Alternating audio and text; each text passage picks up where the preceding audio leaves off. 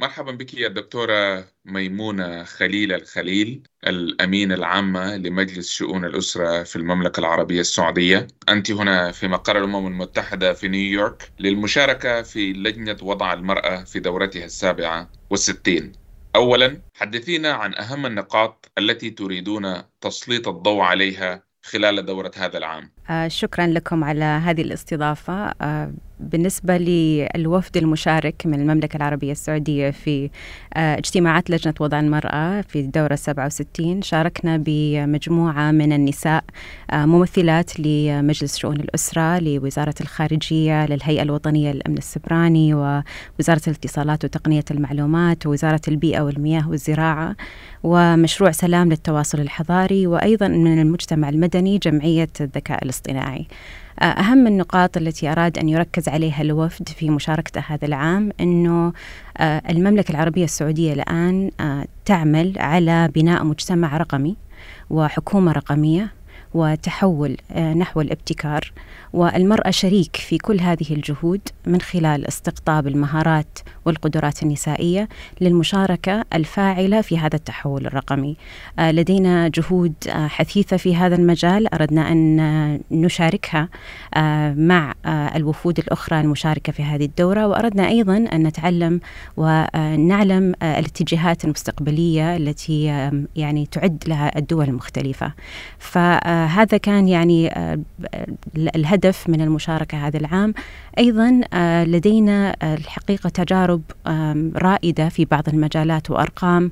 أردنا أيضا أن نسلط الضوء عليها فيما يخص التخصصات التي يعني دخلت فيها النساء منذ فترة طويلة. يعني الكليات العلمية والتقنية موجودة في المملكة العربية السعودية من الثمانينات وخرجت عدد كبير من النساء متخصصات في تخصصات ستم. والمملكة من البلدان الرائدة في عدد النساء المتخصصات في هذا المجال وترجمت هذه التخصصات إلى مشاركة فاعلة في التحول الرقمي يعني من الأهداف التي هي هامة اليوم أكثر من أي وقت مضى خاصة مع التوجه نحو الذكاء الاصطناعي لنعرف المشاهد والمستمع ماذا تقصدين ب STEM؟ Science Technology Engineering and Math والآن يعني حتى هذه التخصصات في العلوم وفي التكنولوجيا وفي الهندسة وفي الرياضيات uh, هي جدا هامة لأن الآن مع التحول الرقمي نتجت عنها أيضا تحديات أخرى مثل حماية ال data وحماية المعلومات uh, على الفضاء السبراني وحماية الطفل في هذه المجالات. فأردنا أيضا أن نسلط بأن المملكة تشارك العالم بهمومها وتشارك العالم بطريقة فاعلة من خلال المبادرات. فمثلا عام 2020 أطلق سمو ولي العهد مبادرتين هامة جدا. الأولى كانت عن حماية الطفل في الفضاء السبراني والثانية كانت عن تمكين المرأة في مجال الفضاء السبراني. فالحقيقة يعني من ضمن المبادرات اللي أردنا تسليط الضوء عليها بأنه الآن في مثلا تحدي الأمن السبراني فاز 20 فريق و30% من الفرق الفائزة كانت من النساء. الأمر الآخر أيضا مثلا كان في 2021 عدد العاملات في مجال الأمن السبراني في المملكة العربية السعودية. كان 22% بعد عام فقط في عام 2022 أصبح 27% وهذه نتيجة يعني جهود حثيثة في التدريب. فمثلا في الهيئة الوطنية للأمن السبراني في برنامج CyberPro Plus 55% من المتدربات كانوا من النساء.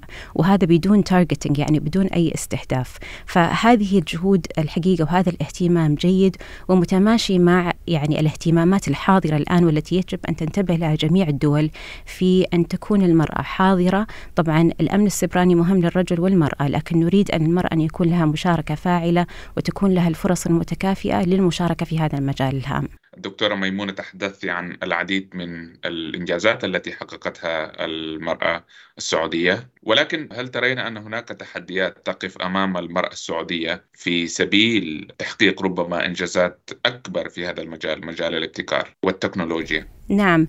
آه، من خلال استماعنا ل آه، يعني الكلمات المختلفة من الدول في الأسبوع الماضي آه، وهذا الأسبوع ومن خلال مشاركتنا في الأحداث الجانبية اكتشفنا بأن الهموم مشتركة والإحتياجات والتحديات هي ذات التحديات التي تواجه المرأة في كل البلدان والمملكة أحد هذه البلدان. طبعا تشترك المرأة مع النساء في العالم في تحدي توفر الفرص توفر الفرص في الدخول في هذه المجالات.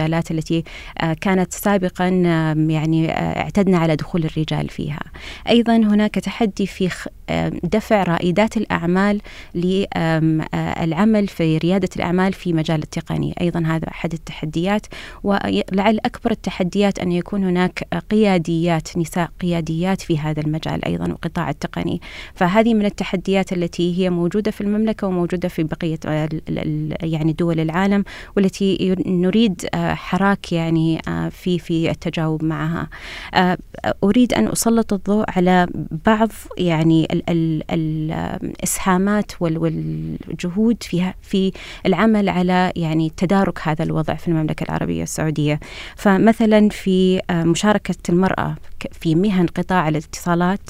آه، وجدنا أن العدد كان عام 2017 11% لكن مع الجهود ومع التدريب ومع تكثيف والحرص على طرح الفرص آه، ارتفع هذا هذه النسبة إلى 32.52% عام 2022 يعني تضاعف تقريبا ثلاثة أضعاف.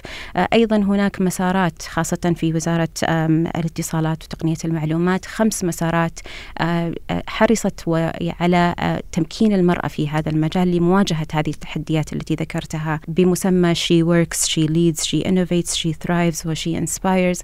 بالعربي هي تعمل هي تقود هي تبتكر هي تزدهر خاصة من ناحية المهارات التقنية وهي تلهم.